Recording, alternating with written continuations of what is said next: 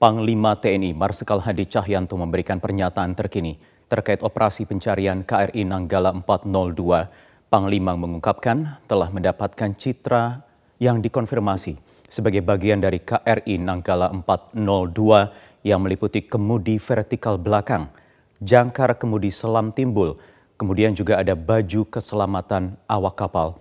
Berdasarkan bukti-bukti otentik tersebut, Panglima TNI menyatakan KRI Nanggala 402 telah tenggelam dan seluruh awaknya telah gugur. Telah diperoleh citra yang telah dikonfirmasi sebagian atau sebagai bagian dari KRI Nanggala 402 meliputi kemudi vertikal belakang, jangkar, bagian luar badan tekan, kemudi selam timbul, bagian kapal yang lain termasuk baju keselamatan awak kapal MK11. berdasarkan bukti-bukti otentik tersebut dapat dinyatakan bahwa KRI Nanggala 402 telah tenggelam dan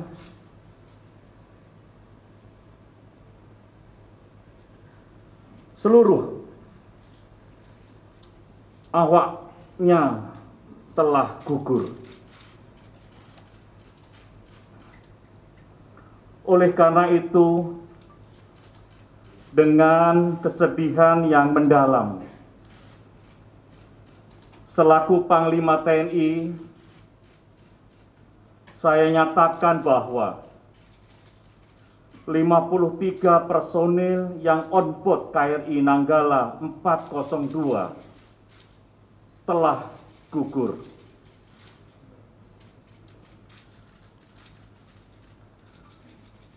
Prajurit-prajurit terbaik Hiu Kencana telah gugur saat melaksanakan tugas di perairan utara Bali atas nama seluruh prajurit dan keluarga besar TNI, selaku Panglima TNI, saya sampaikan rasa duka cita yang sedalam-dalamnya kepada seluruh keluarga prajurit yang gugur. Semoga Tuhan yang Maha Besar memberikan keikhlasan, kesabaran, dan ketabahan Rasa duka cita tersebut juga kami tujukan kepada seluruh keluarga besar Hiu Kencana pada khususnya, serta seluruh keluarga besar TNI Angkatan Laut. Kapolri Jenderal Polisi Listio Sigit Prabowo mengatakan pihaknya turut menyampaikan keprihatinan dan duka cita yang mendalam atas gugurnya 53 prajurit terbaik KRI Nanggala 402 Listio menyatakan pihaknya akan terus membantu tim pencarian NKRI Nanggala 402. Kami keluarga besar Polri dan saya selaku pimpinan Polri menyampaikan keprihatinan dan juga kita yang sangat mendalam atas gugurnya saudara-saudara kita prajurit terbaik KRI Nanggala 402. Kami sangat merasakan suasana kebatinan dari seluruh keluarga besar karena kami mendampingi Bapak Panglima dari mulai dinyatakan sablok sampai dengan hari ini. Tentunya kami mendoakan pada seluruh keluarga besar TNI Angkatan Laut untuk tetap diberikan kekuatan, ketahan atas peristiwa yang terjadi, khususnya keluarga besar Hiu Kencana. Dalam kesempatan ini saya informasikan juga bahwa Letkol Laut Purnawirawan Heri Octavian kebetulan adalah masih keluarga besar Polri, di mana beliau adalah putra dari Kompol Purnawirawan Imron Hagi. Kemudian Leda Risa Triutomo, kebetulan adalah adik sepupu dari AKP Maria S. Manafi. Sehingga tentunya kesedihan dan kehilangan ini juga menjadi kesedihan dan kehilangan keluarga besar Polri. Terkait dengan hal itu, tentunya kami terus akan melakukan segala yang bisa kami lakukan untuk bisa melanjutkan apa saja yang bisa dilakukan dalam rangka menindaklanjuti proses pencarian ini. Saat ini kami telah mendirikan dua posko, yaitu posko SAR di Pantai Dermaga Celuk Bawang, Kabupaten Buleleng, dan posko SAR Polri di Pelabuhan Banyuwangi dengan jumlah 300 personel, di mana di dalamnya terdapat tim DVI 36 personel, kemudian BRIMOB 30 personel, Polair 25 personel, personel dari Polres, dan juga ada tim trauma Highland. Suasana duka terlihat di rumah kru KRI Nanggala 402 setelah Panglima TNI menyatakan 53 kru KRI Nanggala gugur. Kita akan bergabung dengan Fatma Ayu yang saat ini berada di Kompleks Perumahan Dinas TNI Angkatan Laut di Desa Tebel di Kecamatan Gedangan, Kabupaten Sidoarjo, Jawa Timur. Fatma, bisa Anda ceritakan bagaimana suasana malam hari ini di rumah Kolonel Laut Pelaut Hari Setiawan? Baik Wahyu, saat ini saya berada di uh, rumah duka dari Kolonel Laut Pelaut Hari Setiawan di Kompleks Perumahan Dinas TNI Angkatan Laut di Desa Tebel, Kecamatan Gedangan, Kabupaten Sidoarjo. Terlihat di belakang saya ini memang uh, rumah masih ramai seperti kemarin dan dikunjungi oleh para kerabat, tetangga, teman, sahabat untuk memberikan doa dan dukungan.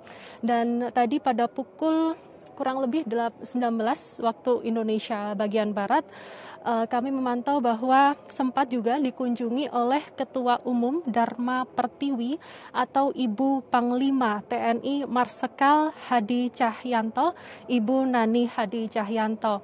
Beliau ditemani bersama Ketua Umum Jala Senastri dan juga Ibu Jala Senastri maupun Persit uh, mengunjungi atau untuk mengunjungi keluarga dari uh, Hadi atau Hari Setiawan dan memang tadi pada pukul 18 eh, waktu Indonesia Barat Eh, waktu Indonesia Barat, sholat goib ini sudah dilakukan di rumah duka. Namun yang uh, informasi yang kami dapatkan hingga saat ini memang belum didirikan tenda ataupun tahlilan di rumah duka ini. Dan uh, saya menanyakan hal tersebut kepada pihak uh, teman maupun tetangga yang ada di sini dan uh, ini masih bukan kesimpulan tapi menurut pendengaran atau menurut informasi yang kami terima bahwa pihak keluarga ini masih uh, belum belum bisa merelakan atau masih ada rasa optimisme sehingga tenda pun ini juga masih belum didirikan, tahlila pun juga masih belum belum dilakukan.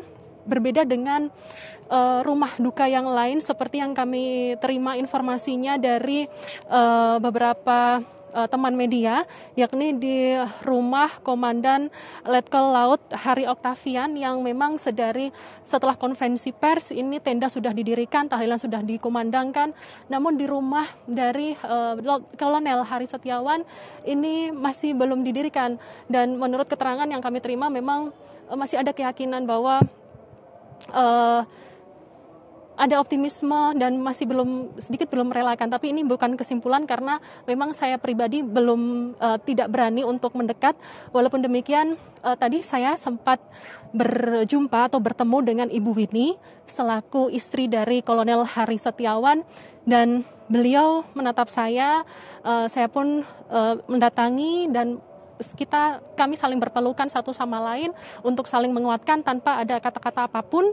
Dan berbeda dengan hari ini memang tadi siang masih terpancar uh, aura kekuatan. Namun pada malam ini atau setelah konferensi pers memang uh, beliau yang dari kemarin tidak menunjukkan tangisan apa pun. Namun pada malam hari ini memang keluar dari uh, raut muka dan raut wajah kesedihan yang luar biasa yang dirasakan oleh keluarga atas uh, pernyataan dan juga konferensi pers bahwa uh, prajurit dari KRI Nanggala 421 ini telah gugur. Ya, gelombang kedua COVID-19 di India semakin mengganas selain mencatat rekor kasus harian tertinggi selama tiga hari berturut-turut. Tingginya infeksi COVID-19 juga membuat rumah sakit di India kewalahan. India mencatat hampir satu juta kasus infeksi dalam tiga hari terakhir. Sabtu kemarin, otoritas negara dengan penduduk lebih dari 1,3 miliar itu melaporkan ada 346.786 kasus infeksi baru yang terkonfirmasi dan 2.000 lebih orang dikabarkan meninggal dunia. Tingginya kasus harian COVID-19 di India berimbas langsung pada pelayanan kesehatan yang sejumlah di, di sejumlah rumah sakit di New Delhi bahkan kewalahan menangani pasien. Banyak dari pasien yang terpaksa ditempatkan di lorong rumah sakit karena tidak tersedianya ruang perawatan. Diperparah dengan krisis tabung oksigen di sebagian besar rumah sakit. Dikabarkan di rumah sakit Jaipur Golden di Delhi ada 20 orang yang meninggal dunia dalam satu malam karena kekurangan oksigen. Sementara itu pemerintah menyebut pihaknya tengah mengerahkan kereta api dan angkatan udara untuk mengangkut pasokan ke daerah yang terkena dampak paling parah. Direktur Utama Garuda Indonesia Irfan Setiaputra mengkonfirmasi penerbangan khusus charter dari India ke Indonesia terakhir pada 10 April 2021. Sementara itu Kepala KKP Kementerian Kesehatan Bandara Soekarno-Hatta memastikan warga negara India yang berkunjung dalam kurun waktu 14 hari dilarang masuk Indonesia. Melalui pesan singkat yang diterima redaksi Metro TV minggu siang, Direktur Utama Garuda Indonesia Irfan Setiaputra menuliskan bahwa maskapainya sudah tidak lagi mengoperasikan layanan penerbangan dari dan menuju India. Irfan meyakinkan seluruh penumpang terakhir diangkut pada 10 April 2021 lalu dan telah membawa hasil negatif dari hasil swab PCR sesuai syarat masuk ke Indonesia. Sementara itu, Kepala KKP Kementerian Kesehatan kelas 1 Bandara Soekarno-Hatta, Dharma Wali Handoko menekankan sesuai dengan regulasi terbaru, warga negara asing asal India maupun yang dalam kurun waktu 14 hari mengunjungi India tidak diperbolehkan masuk ke tanah air. Namun hal itu tidak berlaku untuk warga negara asal Indonesia yang tetap diizinkan masuk hanya saja harus menjalani karantina selama 14 hari. Eh, dalam surat edaran yang Dirjen Imigrasi itu dijelaskan bahwa uh, tidak diperbolehkan masuk ya orang-orang WNA yang ada riwayat perjalanan 14 hari sebelum ke Indonesia. Kemudian ada uh, tidak dikeluarkan visa kunjungan dan kita uh, ditangguhkan dulu sementara.